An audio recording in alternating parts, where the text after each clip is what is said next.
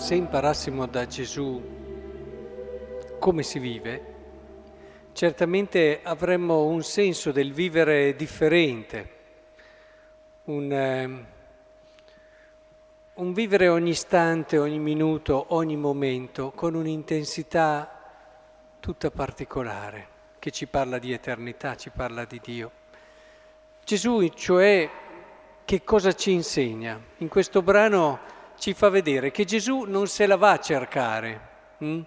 i problemi, eccetera. E infatti se ne stava, se ne andava per la Galilea. Infatti non voleva più percorrere la Giudea perché i giudei cercavano di ucciderlo.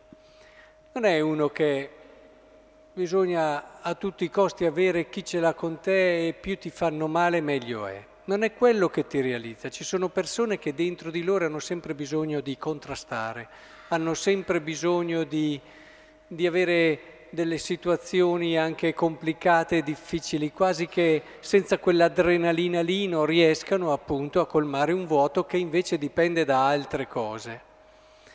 E, sono fatte così.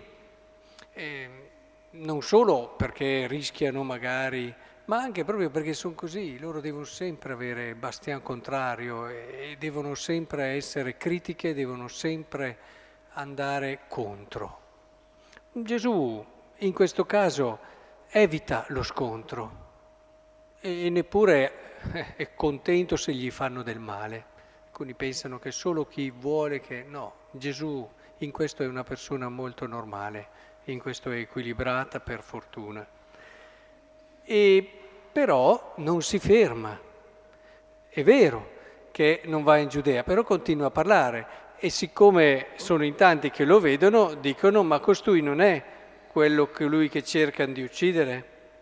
Ecco, egli parla liberamente non gli dicono nulla, eccetera. Certo, non vuol neanche dire allora scappare, non vuol dire neanche eh, mettersi in posti rassicuranti.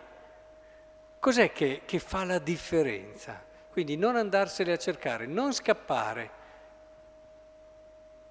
vivere la propria missione. È questo quello che fa la differenza. Cioè Gesù è totalmente immerso e pieno nella sua missione, come ci dice anche lui.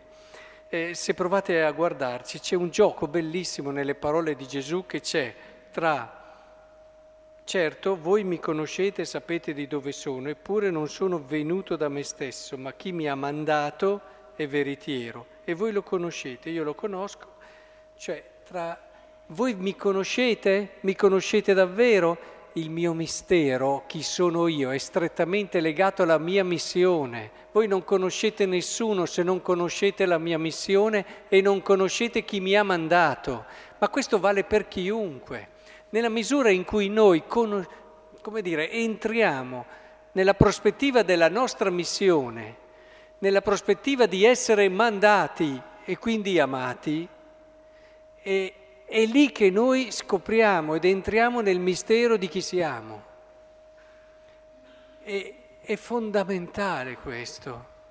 Non dobbiamo, molti vivono di rimbalzo per le opportunità che ci sono, per le paure, per te. Tutta la nostra vita è continuamente un rimbalzo da una dall'altra parte. E andiamo avanti, sì, andiamo avanti, ma lo si vede che manca quella, quella luce, quella linearità, quella costanza che deriva dal fatto di aver ben chiaro cosa ci stai a fare al mondo, che sei stato mandato per questo. E ogni minuto, ogni ora della tua vita la vivi per questo. È questo quello che ci permette di conoscere il mistero della nostra persona. È questo che ci permette di quindi vivere una vita bella, una vita piena.